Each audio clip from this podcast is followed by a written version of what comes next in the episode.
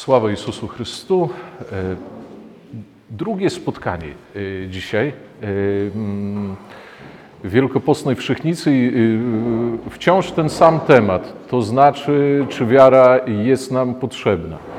I wydaje mi się, że po pierwszym spotkaniu przynajmniej zasygnalizowałem, że wiara jest obecna w życiu większości osób. Czy to są osoby religijne, czy też nie. Oczywiście w świecie dzisiaj pojawiają się ludzie, którzy negują jakąkolwiek wiarę e, i deklarują, że w nic nie wierzą, opierają się na przykład na czystym racjonalizmie, opierają się na nauce, e, na tym, co można e, szkiełkiem i okiem zbadać i, i, nic więcej. E, Deklaracje deklaracjami, natomiast e, chyba ważne jest, co e, człowiek realizuje w codziennym życiu. I dzisiaj troszeczkę na ten temat, ale też troszeczkę o, o takiej rzeczy, jak takie pytanie, jeżeli wiara jest nam niepotrzebna, na przykład, jeżeli ktoś tak może deklarować swoje przekonania, to w jaki sposób porządkuje coś, co jest słuszne albo niesłuszne, czyli dobre albo złe. I dzisiaj porozmawiajmy o tym, ym, właśnie co jest słuszne, a co niesłuszne i jaki to ma wpływ na naszą wiarę. Na początek może taki y, przykład y, ilustrujący nasze ludzkie y, zachowanie. Ym, Wyobraźmy sobie dzieci w wieku przedszkolnym, które wspólnie się bawią. E, Na placu zabaw, w domu, w przedszkolu e, zbiera się grupka dzieci i te dzieci, które już e, doskonale opanowały e, umiejętność mowy, cały czas ze sobą rozmawiają.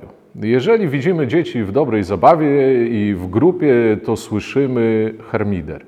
I każde z tych dzieci e, bierze udział w rozmowie, ale ta rozmowa jest e, specyficzna. Bo na przykład mały Kazio mówi o tym, że e, dostał jakieś wspaniałe klocki i buduje z tych klocków jakiś rewelacyjny e, pojazd. E, Jakaś dziewczynka opowiada o tym, co robiła z rodzicami, gdzie była. Ktoś inny mówi o jakiejś postaci z bajek, czy z postaci z książek i tak dalej. I generalnie coś, co łączy te wszystkie wypowiedzi y, tych przedszkolaków, to to, że każdy mówi, a nikt nie słucha. Oni mówią, oni rozmawiają ze sobą, ale siebie nie słuchają. Często tak jest. Y, Harmider jest. Y, Pozornie to jest rozmowa. E, Natomiast y, kiedy y, te przedszkolaki stają się starsze, zaczynają rozumieć, że wypada też się zainteresować tym, co druga osoba mówi. I y, rozpoczyna się jakaś bardziej taka złożona interakcja, czyli oczywiście każdy z nas ma w sobie do końca dużo z przedszkolaka i dużo lubi mówić o sobie i o swoich sprawach. E, Natomiast y, też rozwija się w nas coś takiego, co jest tym, tym słuchaniem, em, empatią czasami, takim odbiorem e, drugiej osoby. Jeżeli to się nam udaje, to zaczynamy budować przyjaźnie. E, Jeżeli nam się to udaje, to zaczynamy budować jakieś głębsze relacje, no bo zaczynamy słuchać innej osoby, ta inna osoba widzi w nas powiernika, partnera do rozmów, czasami osobę, która coś poradzi, czasami osobę, która po prostu wysłucha. Tak? Więc to niech nam zostanie dzisiaj w pamięci. Takie, y, taki pierwotny model rozmowy to jest grochem o ścianę. Tak? To, jest, to jest taka rozmowa. Mówimy, mówimy dużo, ale niekoniecznie, y, niekoniecznie właśnie ten odbiór jest, y, jest właściwy, taki jakbyśmy chcieli. E, I e, tak naprawdę, jaki to ma związek z wiarą? Bo wiarę możemy też postrzegać przez właśnie taki pryzmat, jako coś, co wypływa z nas, z naszych potrzeb, co, co na przykład jest podyktowane naszymi problemami, naszymi sprawami, tym, co przeżywamy. I co wypływa właśnie z nas, ale nie dajemy być może możliwości yy, sobie do wysłuchania drugiej strony. I y, bardzo często, kiedy y, pojawiają się dyskusje na temat właśnie wiary, to wiara jest traktowana jako taka mm, jednokierunkowa autostrada, gdzie wszystko wypływa od człowieka i człowiek w zasadzie nie potrzebuje niczego z powrotem. Y, bo racjonaliści często mówią, a po co nam wiara, jak my możemy wszystko wyjaśnić sobie za pomocą nauki? Mhm. Czyli w zasadzie ten kierunek jest w tym momencie, wypływa z człowieka, z jego potrzeb i nie uwzględnia niczego innego, co się dzieje wokół. E, a tak naprawdę wiara jest poszukiwaniem prawdy. E, bo jeżeli ja w coś wierzę, to znaczy nie znam jeszcze tego, natomiast chcę to poznać. Albo znam, ale y, w jakiś taki sposób ograniczony. Na przykład y, y, wierzę, że coś istnieje, ale tego nie mogę dotknąć. To nie jest jeszcze obok mnie, to, to jeszcze nie jest ten stan, kiedy, kiedy na przykład namacalnie mogę, mogę, mogę się przekonać. No, wiara to jeszcze nie jest pewność, to jest właśnie te poszukiwanie.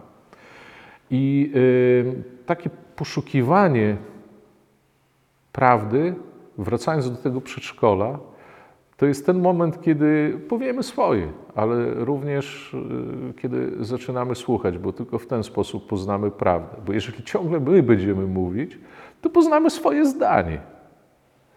Jeżeli będzie się odbijał tak jak ten groch od ściany, nasz głos, to usłyszymy to, co sami mówimy, tak? I tylko będziemy się utwierdzać w tym, co sami mówimy.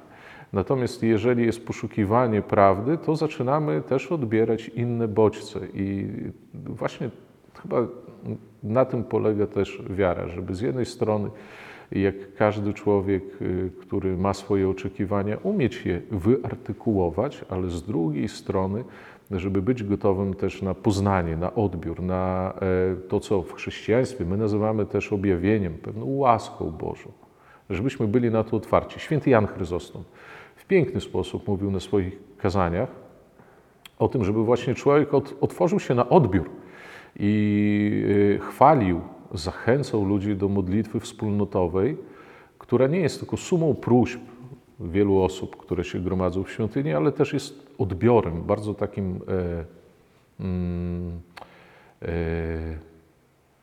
skutecznym, jeżeli człowiek się na ten odbiór nastawi.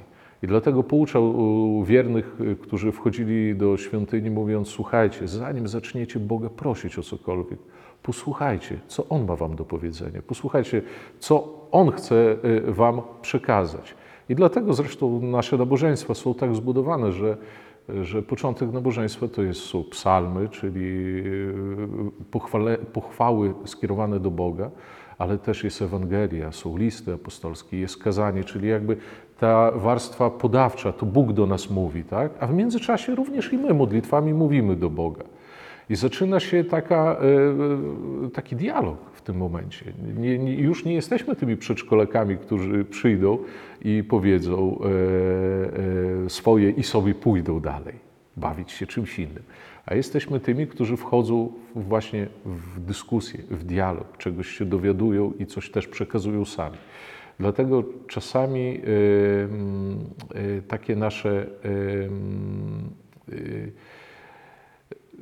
duchowe praktyki, kiedy człowiek po prostu ma potrzebę przyjść do cerkwi, postawić świecę, pomodlić się przed ikoną, są dobre, ale lepsze jest, lepszy jest udział w nabożeństwie. Jednak, mimo wszystko.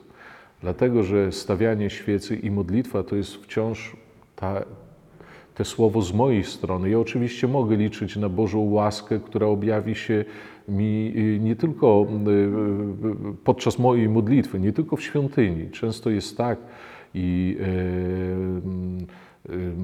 duchowni akcentują to doświadczeni jakby świadectwami osób, które się spowiadają, że często jest tak, że człowiek przychodzi, zrzuca wielki balast ze swojego serca, jakieś swoje problemy, przyjmuje, bierze udział w sakramencie spowiedzi, Eucharystii i, i wychodzi, ale jeżeli jest nastawiony właśnie na odbiór, na takie przeżycie na przykład tej, tej niedzieli, podczas której przeżył Eucharystię w sposób spokojny, duchowy, to później wraca i mówi, że wydaje mu się, że jakąś odpowiedź jednak Bóg mu przekazuje. Może nie bezpośrednio podczas nabożeństwa, ale często po powrocie do domu człowiek już się czuje zupełnie inaczej niż czuł się przed wyjściem do świątyni.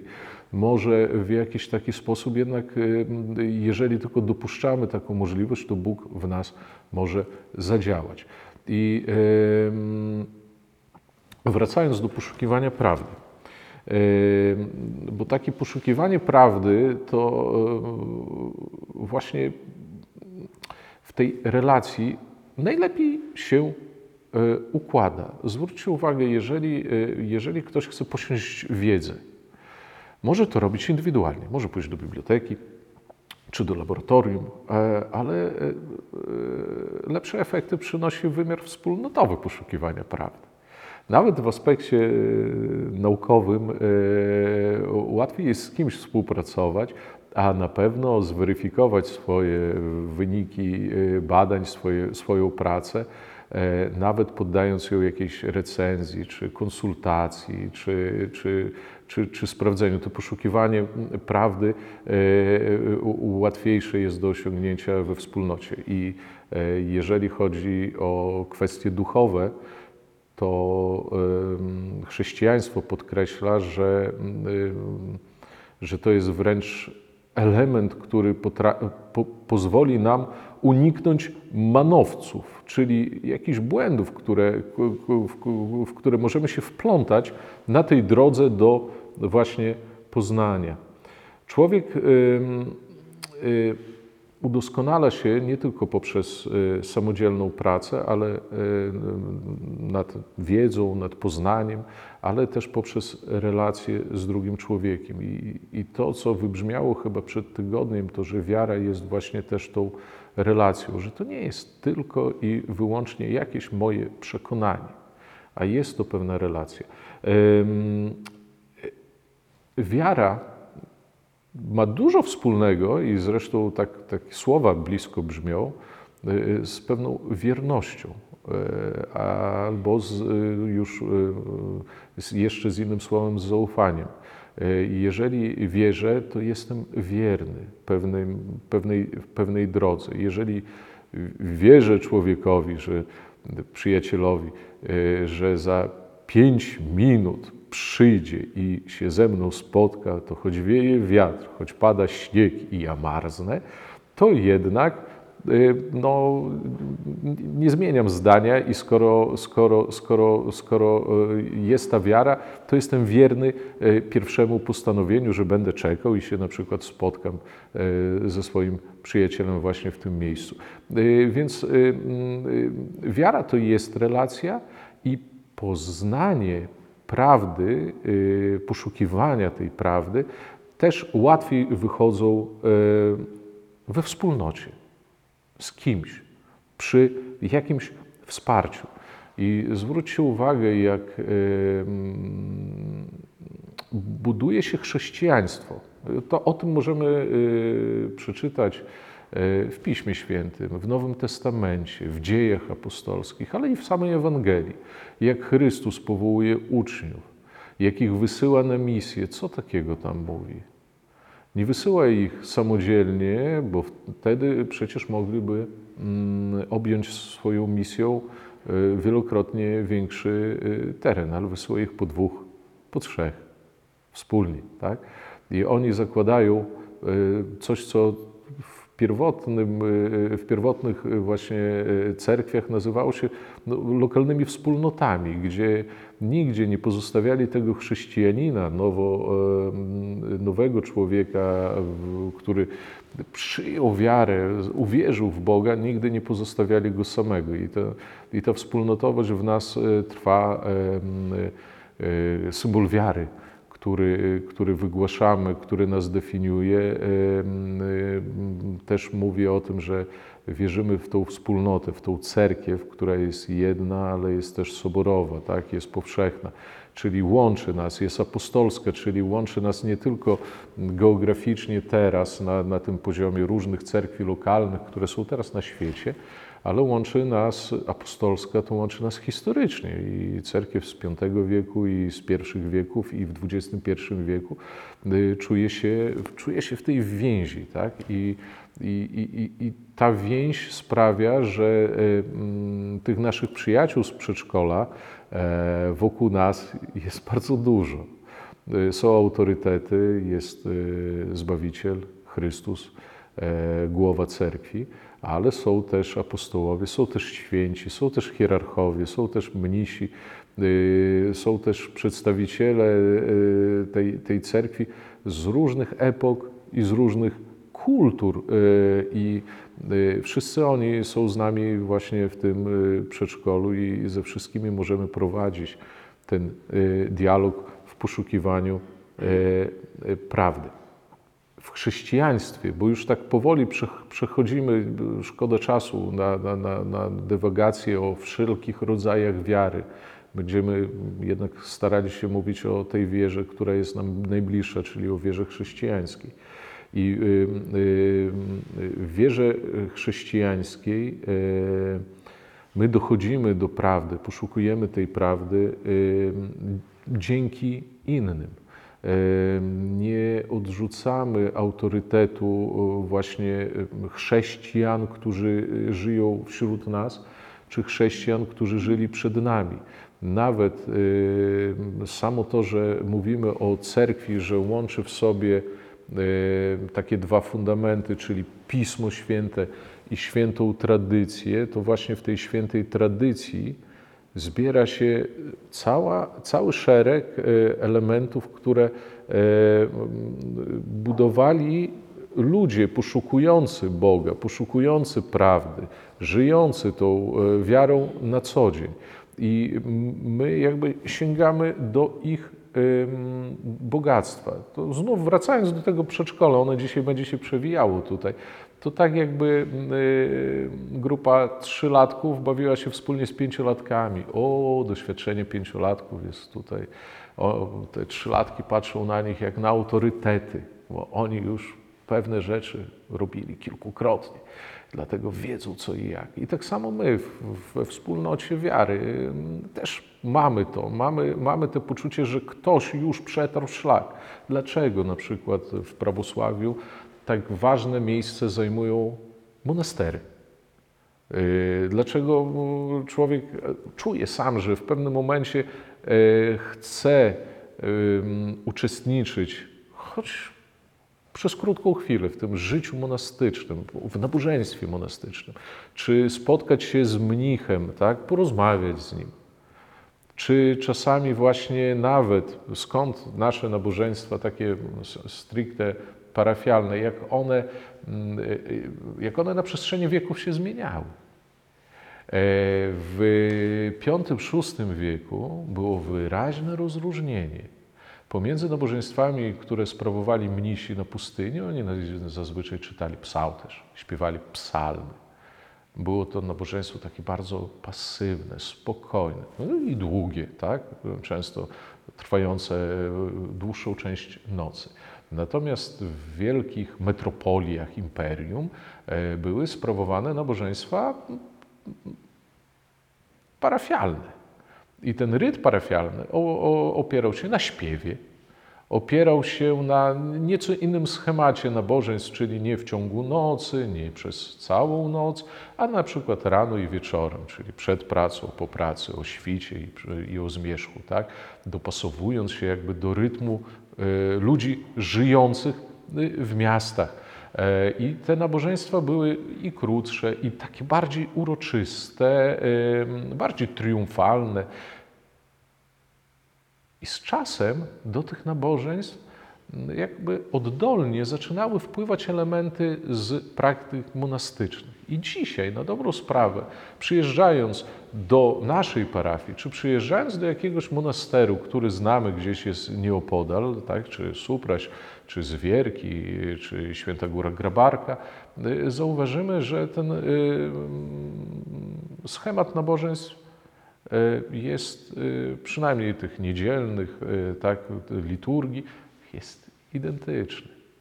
Oczywiście mnisi mają swoje dodatkowe nabożeństwa, które w praktyce parafialnej nie są sprawowane, ale jeżeli przyjedziemy na liturgię, to zauważymy, że jest ona e, analogicznie sprawowana i w skitach, i w pustelniach, i w wielkich ławrach, i w małych parafiach, i w dużych parafiach. I to też pokazuje, że e, jakby ten autorytet, to doświadczenie, E, e, mnichów, e, ascetów, prowokowało nawet ludzi, którzy na co dzień więcej czasu poświęcają pracy, a trochę mniej modlitwie, żeby jednak podążać za tym przykładem mnichów. Tak? I, to jest, i, to jest, I to jest te wykorzystanie tej tradycji nie, absolutnie nie, nie, nie świętej, ale tej na wyciągnięcie ręki, która cerkiew, którą cerkiew posiada.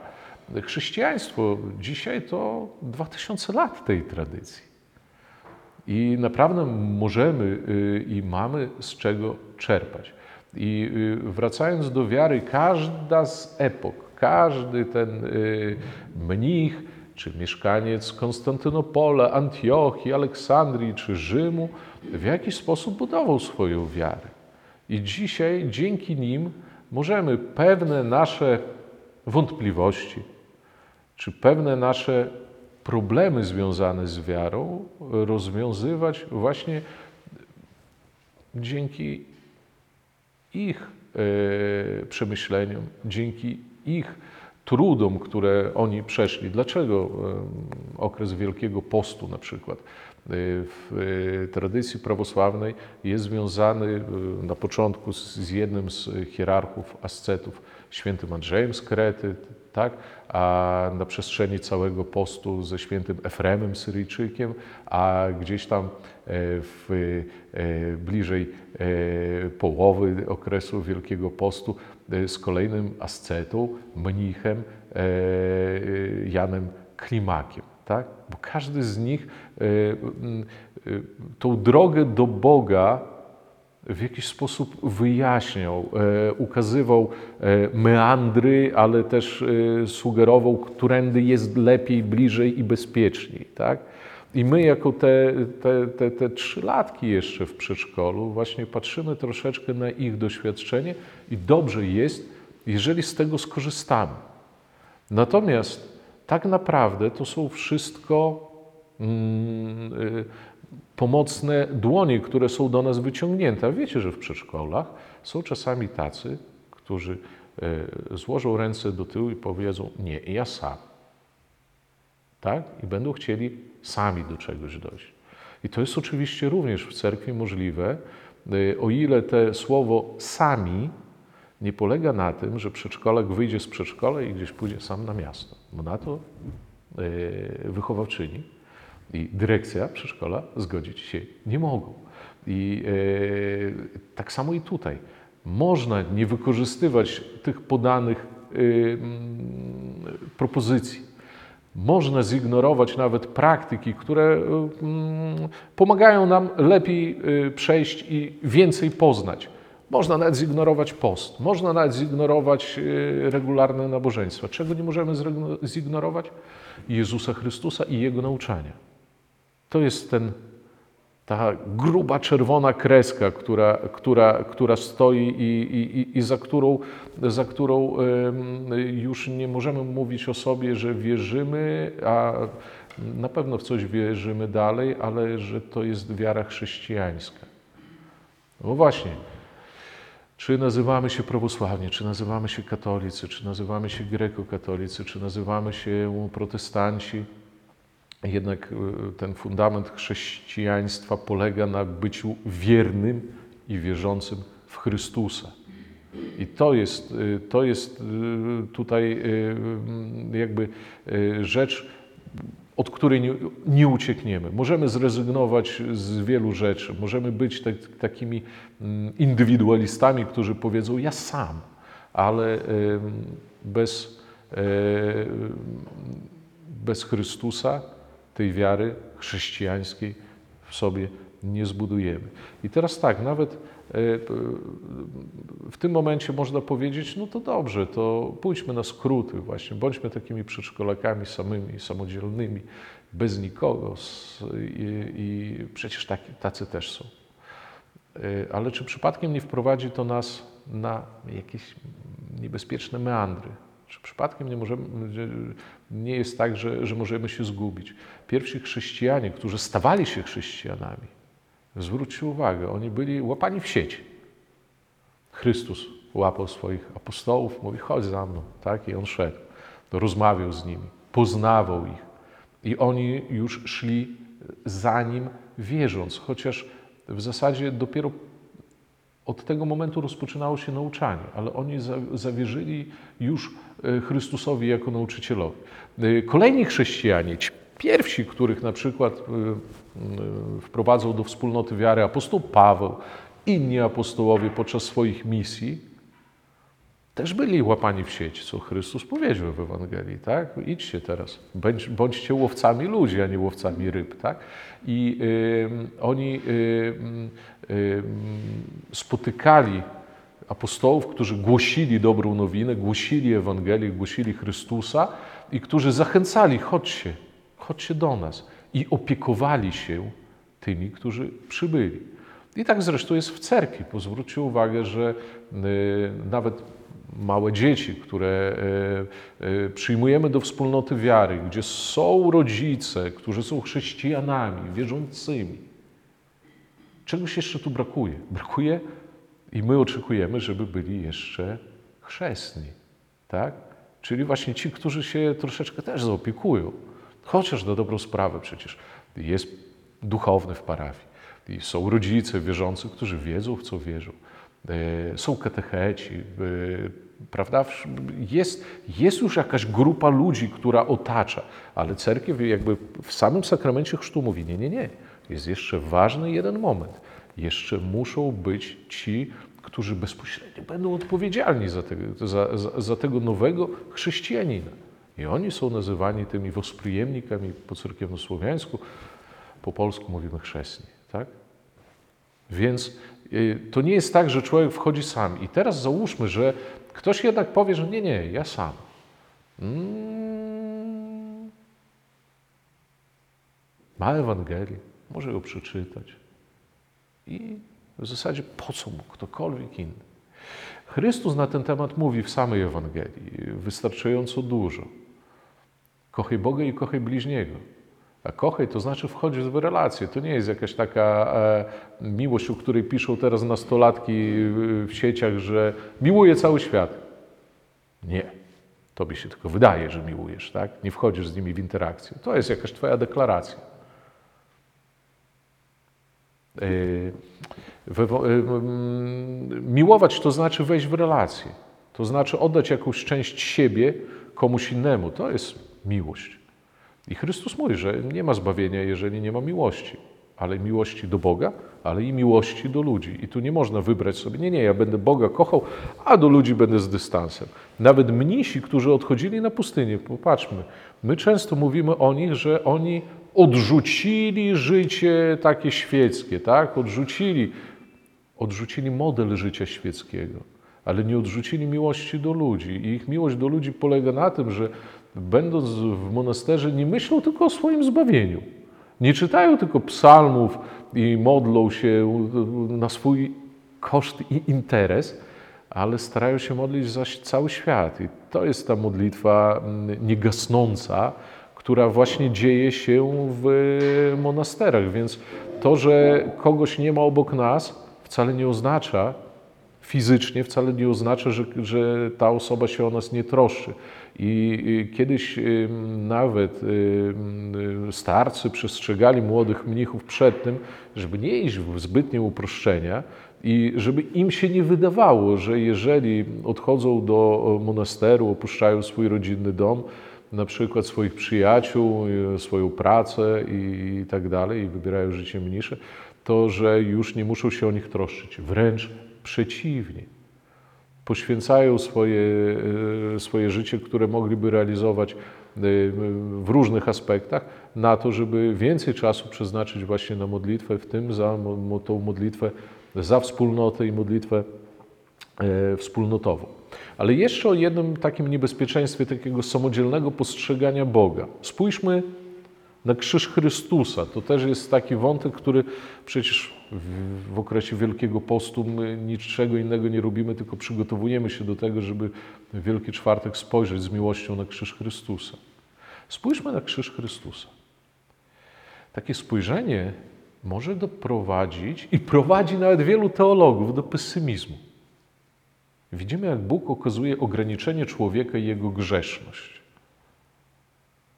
Jeżeli wsłuchamy się, e, dzisiaj przecież przed chwilą e, w świątyni były czytane, były czytane fragmenty Ewangelii o Męce Pańskiej. Jeżeli wsłuchamy się jakby we wszystko to, co się działo wokół krzyża i jakie świadectwo o sobie wystawia człowiek, przeciętny człowiek, który tam się e, znajduje, to może faktycznie prowadzić to do pesymizmu. Jeden z uczniów zdradza, reszta ucieka. Piotr przecenia swoje siły. Sędziowie są nieuczciwi, żołnierze są brutalni. Lud oczekuje krwi i przedstawia sobą jak najniższe instynkty, tak? O, człowieczeństwo. Prawda? Samodzielna lektura Pisma Świętego może prowadzić do takich wniosków.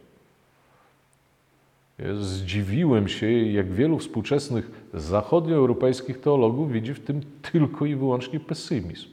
Tylko i wyłącznie.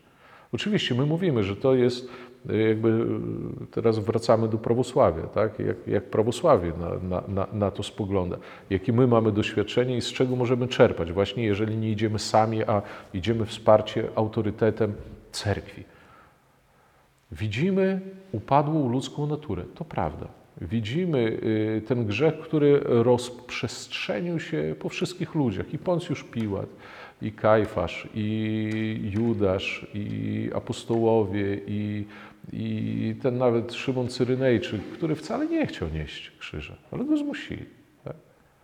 Więc ym, ym, widzimy tu upadłą naturę. Widzimy i żołnierzy, którzy teoretycznie nie widzą w nim y, żadnej winy, ale i tak przebijają mu bok. Teoretycznie widzą, że człowiek jest niewinny, ale i tak wypełniają rozkaz. To jest, to jest nasza upadła natura. Ale z drugiej strony, co widzimy my w cerkwi? Prawosławne postrzeganie krzyża okazuje optymizm. Wywołany y, po pierwsze wszechmocą Bożą działaniem Jezusa Chrystusa z jednej strony, ale z drugiej strony tym, jak Jezus Chrystus postrzegał człowieka. Bo my możemy siebie postrzegać, no właśnie, znów ten grochościany, tak? A, autoprezentacja, to jak my siebie postrzegamy. Możemy siebie postrzegać bardzo dobrze, bardzo źle, możemy udawać przed sobą kogoś innego, przed światem kogoś innego. Ważne, jak nas Bóg postrzega. I Bóg, który z krzyża widzi to wszystko, wciąż widzi w człowieku iskierkę ten Boży obraz i Boże podobieństwo. I wciąż go miłuje. Tego człowieka, który go krzyżuje. I to nie jest fałszywa miłość. To, to jest właśnie ta pełnia miłości. I tym się karmi prawosławie w Wielkim Tygodniu. I tym my powinniśmy się karmić. Nie swoimi porażkami, ale tym, że mimo tych naszych porażek, bo na to nie zamykamy oczu, tak? nie, nie pudrujemy tego, ale mimo tych naszych porażek Bóg widzi w nas swoje dzieci i widzi w nas tych, te osoby, do których powie: bracia, chodźcie, Tak? Chodźcie za mną, weźcie krzyż swój, idźcie, jeśli tylko chcecie. Tak? Ja czekam. To jest optymizm, to jest pozytywizm, po, pozytywne, pozytywne postrzeganie e, człowieka i tym e, właśnie tym możemy budować nasze poznanie siebie, poznanie innych ludzi, poznanie w ogóle tego, jak jest świat stworzony. Nie liczmy na swoje siły, nas bardzo łatwo oszukać. Prosta sprawa. Nasze zmysły, włóżcie jedną rękę do zimnej wody, drugą do ciepłej, prawda? Dużo nie trzeba. Jesteśmy zdrowi jak mm, byki, a wystarczy, że y, jakiś jeden nerw y, w zębie tak, y, nas zacznie boleć, już cały człowiek jest do niczego. Tak? Nie ufajmy sobie, zaufajmy temu, jak jesteśmy postrzegani.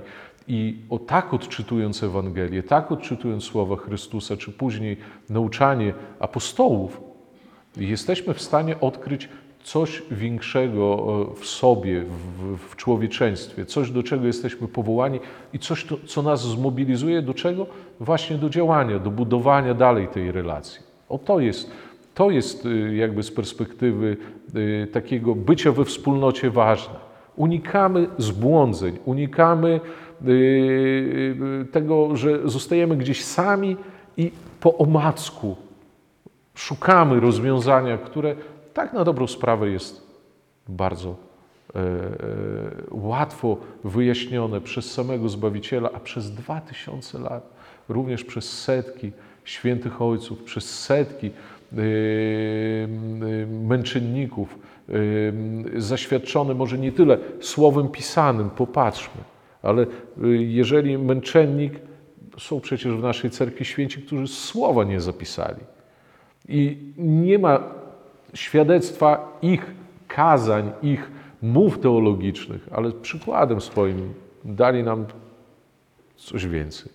Więc y, to y, tak wracając do tematu przedszkola, y, chyba sugeruje, że powinniśmy raczej być we wspólnocie, że to pozwoli nam zbudować tą naszą wiarę w lepszy sposób.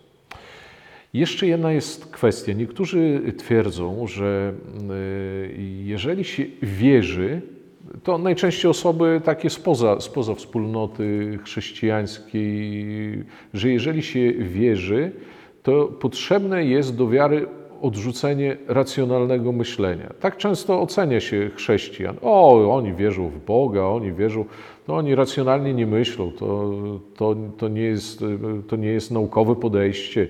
Te, przecież tej wiary ich nie można udowodnić. I tutaj jest jeden taki argument, na którym chciałbym się chwilę zatrzymać.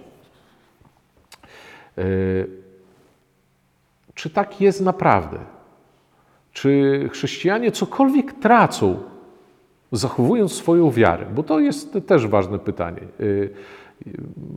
Jeżeli nie wierzymy, to z perspektywy chrześcijańskiej coś tracimy. Tracimy relacje z Bogiem, tracimy relacje i głębsze poznanie innych ludzi i w końcu samego siebie.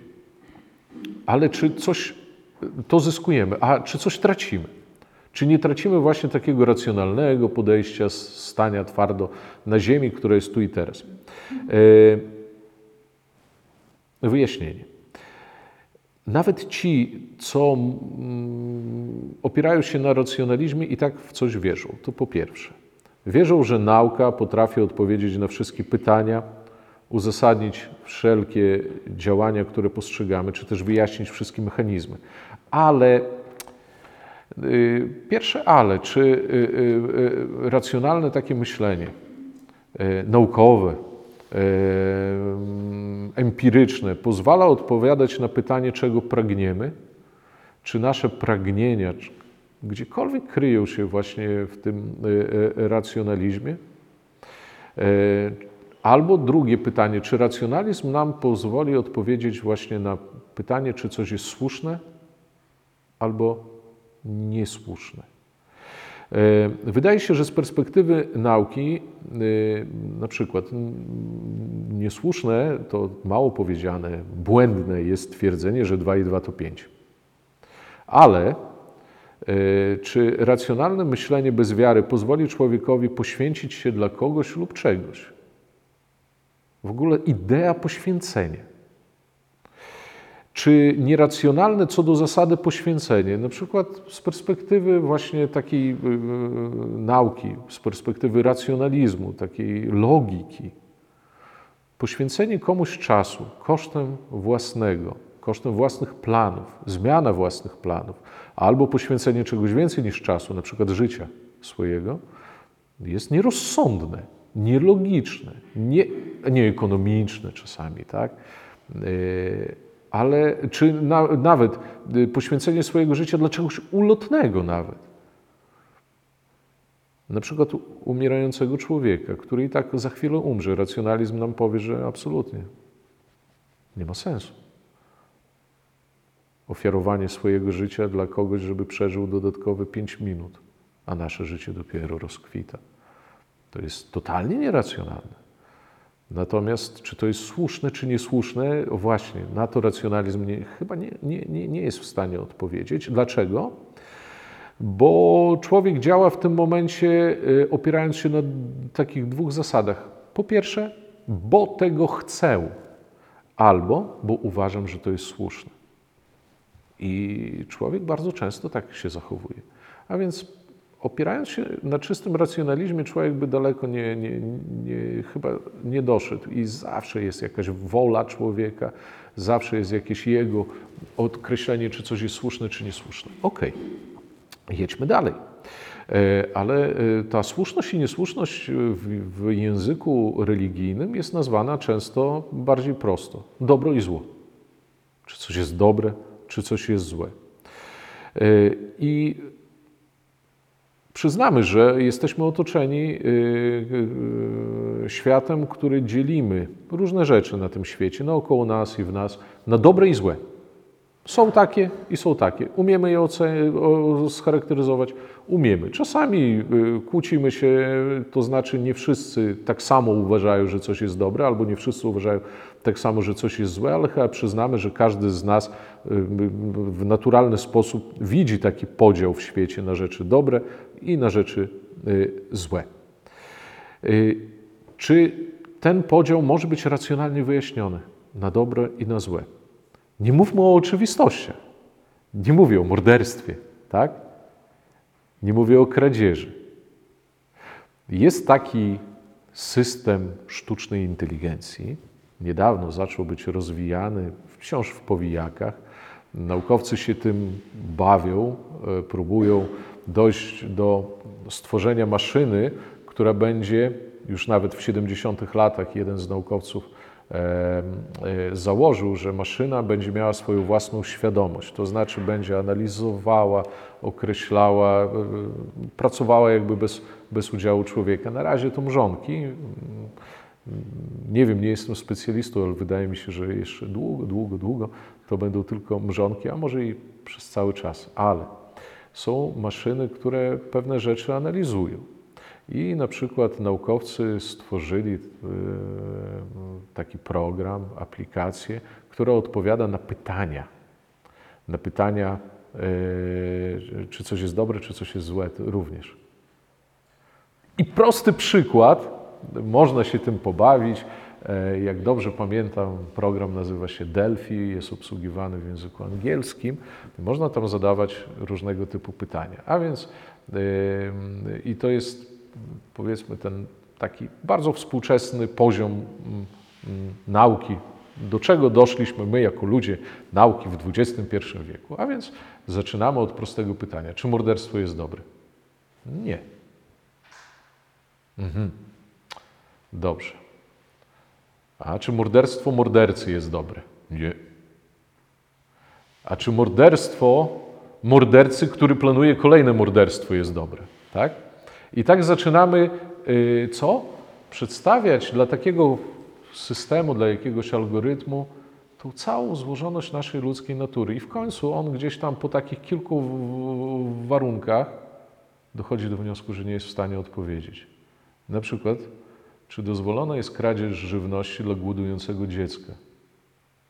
I tu już moralność, którą on potrafił przeliczać na punkty, procenty i, że tak powiem, szeregować, doprowadza do e, odmowy udzielenia odpowiedzi. A więc e, racjonalnie nawet te najprostsze rzeczy, morderstwo czy kradzież, mogą być naprawdę złożone do takiego stopnia, że i my sami, ale i najmądrzejsza maszyna dzisiaj nie jest w stanie udzielić jednoznacznej odpowiedzi. Zresztą zwróćcie uwagę na nasz system prawny.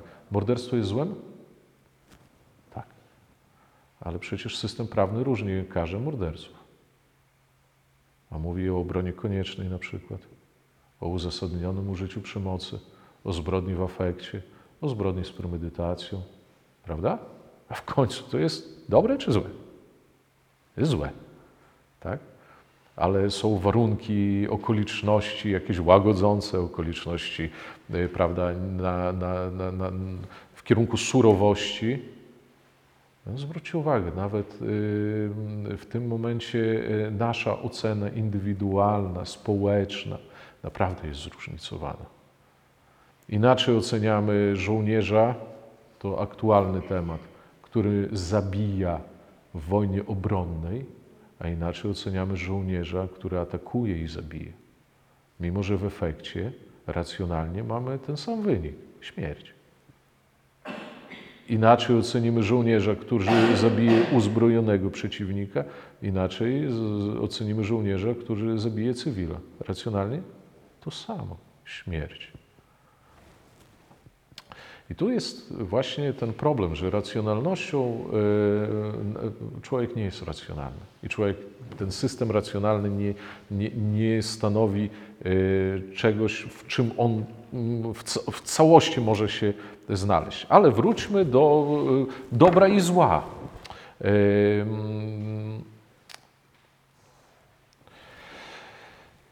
Mówiłem o morderstwie, tak? Czy, czy, czy to może być racjonalnie przyporządkowane do, do, y, do dobrego albo do złego?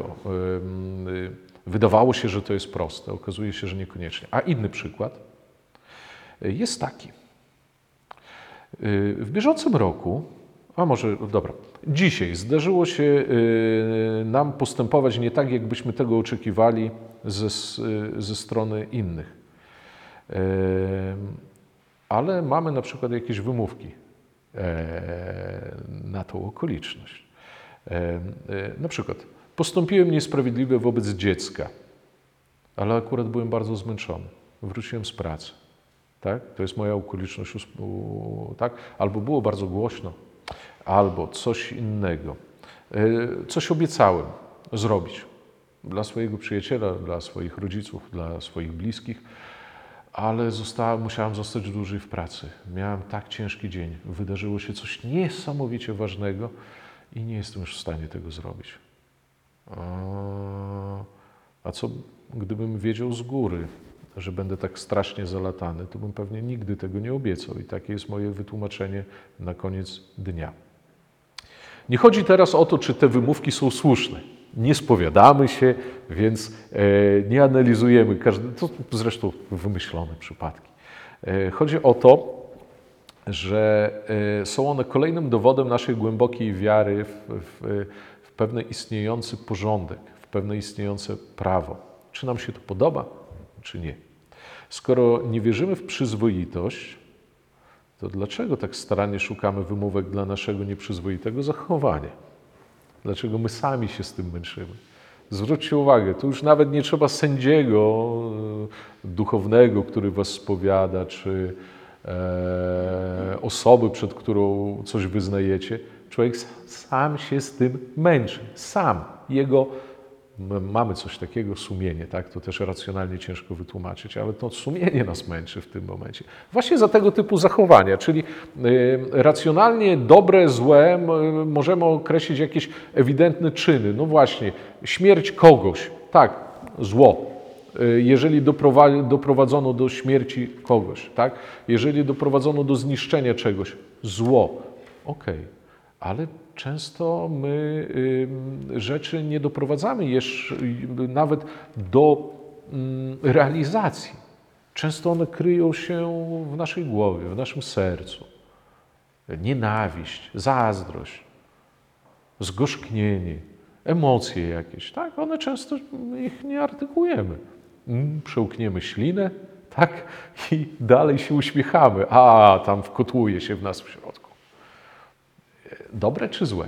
I tu jest ten ośrodek, który gdzieś tam w środku nas mówi złe. I my wtedy szukamy wymówek, żeby się usprawiedliwić, sami przed sobą, tak? Nawet nikt o tym nie wie, a my ze sobą tam batalię toczymy w głowie, tak?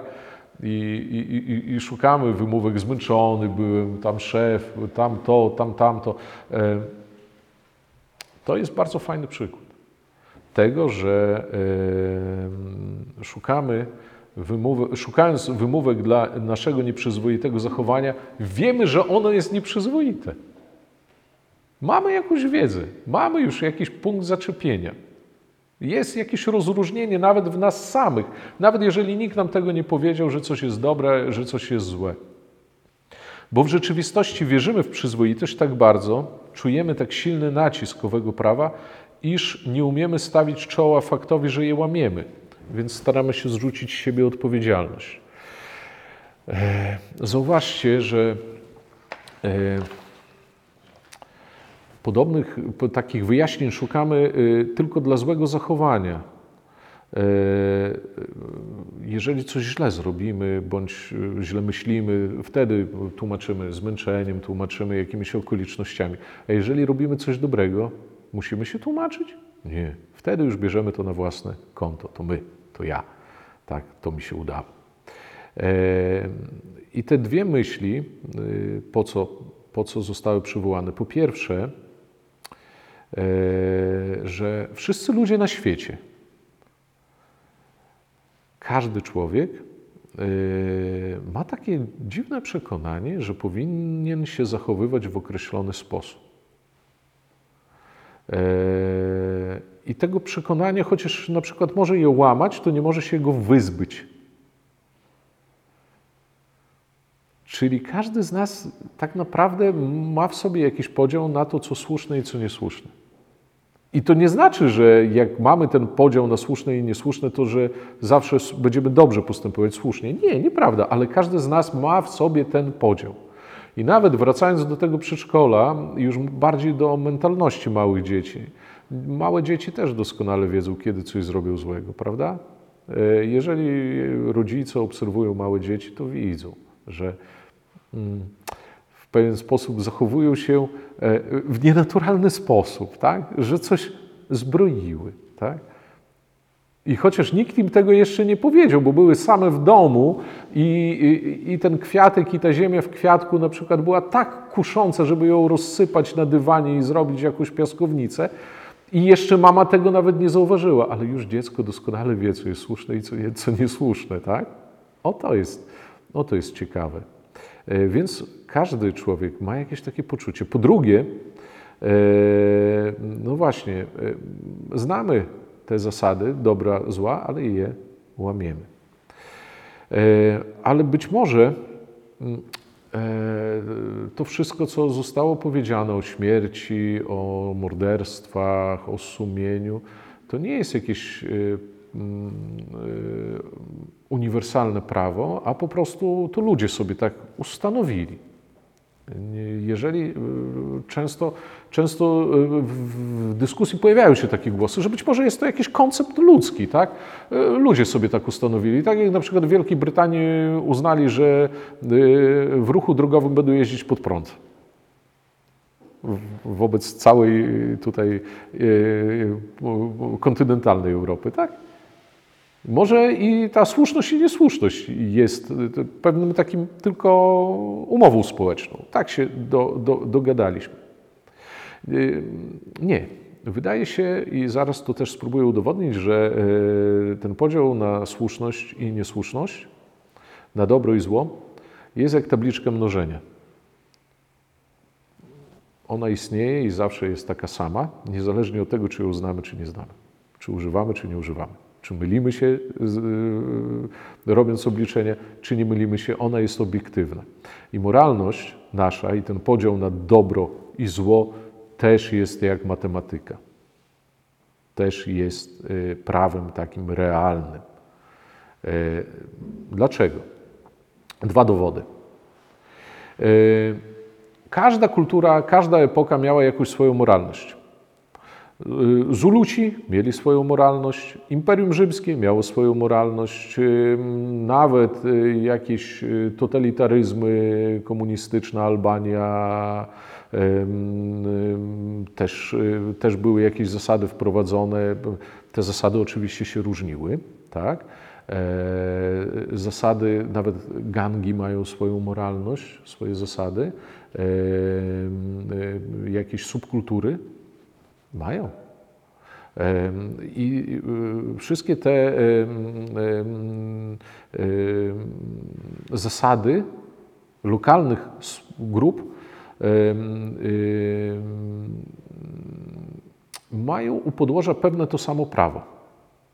Niezależnie czy mówimy o e, bardzo kulturalnych e, epokach i kulturalnych cywilizacjach, e, społeczeństwach e, takich bardzo mm, wyrafinowanych, czy mówimy o jakichś barbarzyńcach, czy jakichś właśnie subkulturach, czy grupach e, na przykład, e, mm, nie wiem, subkulturze więziennej na przykład, to pewne rzeczy jest pewien wspólny trzon.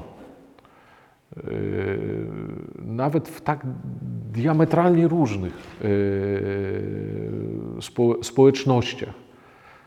Yy, Nikt nie nazwie w żadnej z tych grup dezertera, dezercji, na przykład opuszczenia takiej grupy, czy, czy szkodzenia takiej grupy czymś dobrym. No wiadomo, że ludzie cywilizowani powiedzą, no trudno, nie chcesz być z nami, tak? A jakieś takie bardzo dynamiczne subkultury to pobiją, czy coś więcej jeszcze zrobią, tak? Ale po prostu nikt tego nie nazwie czymś dobrym, tak? Nikt nie nazwie zdrady czymś dobrym. Nikt nie nazwie e, e, jakiejś e, ofiarności na rzecz społeczeństwa czymś złym. W każdej z tych. Więc mają jakiś wspólny mianownik, chociaż są tak diametralnie różne. Tak? A druga rzecz, czy myśląc o różnicach między moralnością różnych ludów, e, przypadkiem nie mówimy, że jedna jest lepsza, a druga gorsza? Wydaje mi się, że mówimy. Nawet ja sam przed chwilą w ten sposób tutaj e, próbowałem to powiedzieć, że jedna jest bardziej wyrafinowana, a druga jest bardziej taka barbarzyńska, bardziej taka e, e, prosta. E, Że niektóre są bardziej rozwinięte, niektóre mniej. I teraz tak, gdyby żaden skład moralnych zasad nie był ani lepszy, ani prawdziwszy od innych, nie miałoby sensu przedkładanie moralności cywilizowanej ponad moralność dzikich ludów.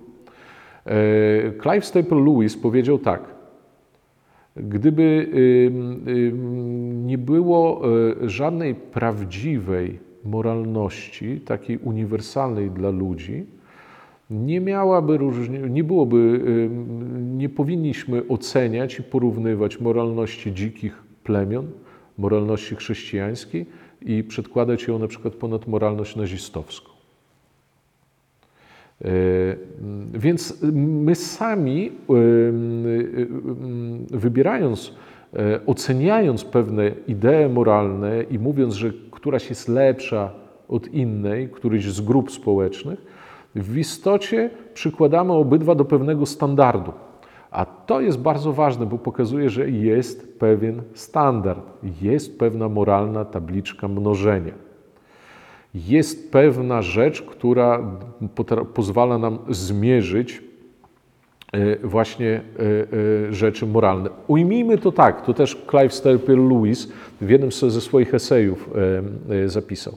Jeśli Twoje idee moralne mogą być prawdziwsze, a nazistowskie, odległe, bardziej odległe od prawdy, to musi istnieć coś, taka rzeczywista moralność, do której odnosiłaby się prawdziwość obydwu. E, O, to jest lepszy przykład.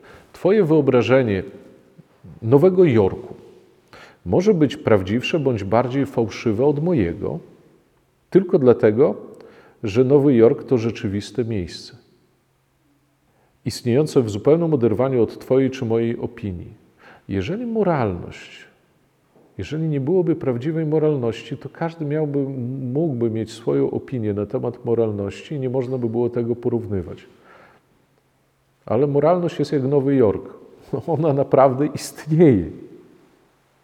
I stąd ten, kto zna moralność, tą prawdziwą, ten, kto się do niej zbliża, może odróżnić inne opinie na temat moralności i na przykład powiedzieć, że moralność chrześcijańska jest dużo bliżej tej prawdziwej moralności niż na przykład ta moralność właśnie nazistowska, tak? czy moralność jakiejś y, y, subkultury.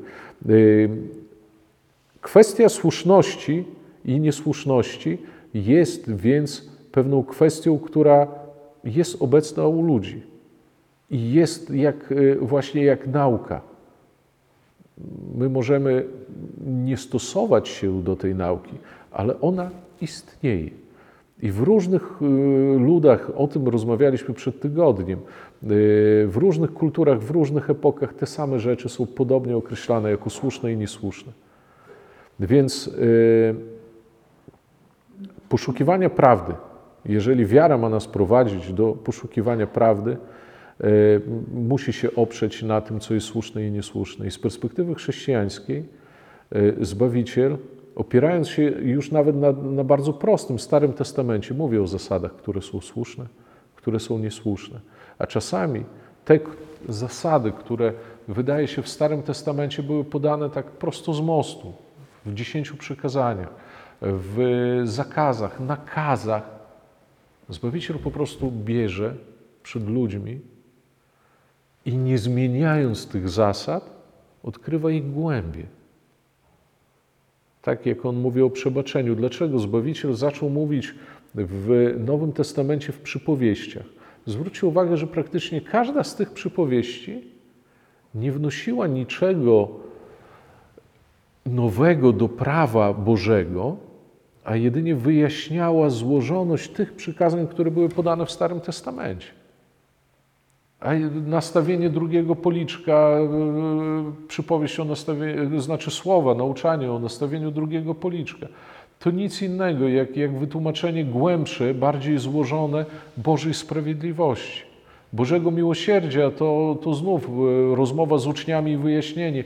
Nie raz, nie siedem razy, ale w nieskończoność wybaczajcie, jeżeli ktoś prosi was o wybaczenie. Tak? Na pytanie, Panie, ile razy mamy wybaczać, tak? Bo było przykazanie w Starym Testamencie, wybaczajcie, tak? No więc yy, Zbawiciel yy, daje nam właśnie to, co dał nam już naprawdę, tak naprawdę Stary Testament, ale dał w prostej formie. A Zbawiciel w Nowym Testamencie, Jezus Chrystus, odkrywa przed nami całą tą głębię, jakby wyjaśnia wszystkie aspekty. On jest tym, który jest lepszy od tego programu, o którym wcześniej mówiłem, który y, wyjaśnia oceny, y, ocenę moralną, przedstawia jakieś tam wydarzeń. Właśnie Zbawiciel był tym, który y, w obecności uczniów i zresztą też dla każdego z nas jest w stanie wytłumaczyć do wielu miejsc po przecinku te wszystkie zależności. Tak? Czyli, jest, czyli odpowiedzi na pytanie, czy czy te, ta kradzież, która została popełniona, żeby nakarmić głodnego, czy jest, y, czy jest słuszna. Odkrywamy to w różnych miejscach Ewangelii i odkrywamy to w relacji z Bogiem. I wracamy do tego, co, co jest nam potrzebne w tym momencie do odkrycia, co jest słuszne i niesłuszne. Relacja z Bogiem. I może na tym Dzisiaj zakończmy tak jak te dzieci w przedszkolu, one kiedyś dochodzą do wniosku, że właśnie warto słuchać innych. I wydaje się, że jeżeli e, dzieci w przedszkolu zaczynają, to zaczynają od tego, że zaczynają słuchać przynajmniej swojej pani. Bo ona jest taka najważniejsza, prawda, w tej grupie e, w przedszkolu. E, ale też ma największe, e, że tak powiem, możliwości. Tak? Może postawić do kąta, może dać nagrodę. I dlatego dziecko, które jest sprytne, mądre i e, próbuje się jakoś w tym życiu odnaleźć, zauważa, że warto słuchać ale to jest często takie posłuszeństwo, posłuszne wypełnianie rozkazów. To trochę jak ten Stary Testament, kiedy ten naród wybrany po prostu starał się nie sprzeniewierzyć za często Bożym przykazaniom, starał się je wypełniać. Ale od Starego Testamentu do Nowego, do chrześcijaństwa jest daleka droga, więc my póki co jesteśmy jeszcze w tym przedszkolu i może e, na następnym spotkaniu awansujemy do szkoły podstawowej i porozmawiamy sobie co dalej, tak? I, i, i tak, i tak gdzieś pod Paschę może wpadniemy na uniwersytet. Ja serdecznie dziękuję za dzisiejsze spotkanie i zapraszam za tydzień.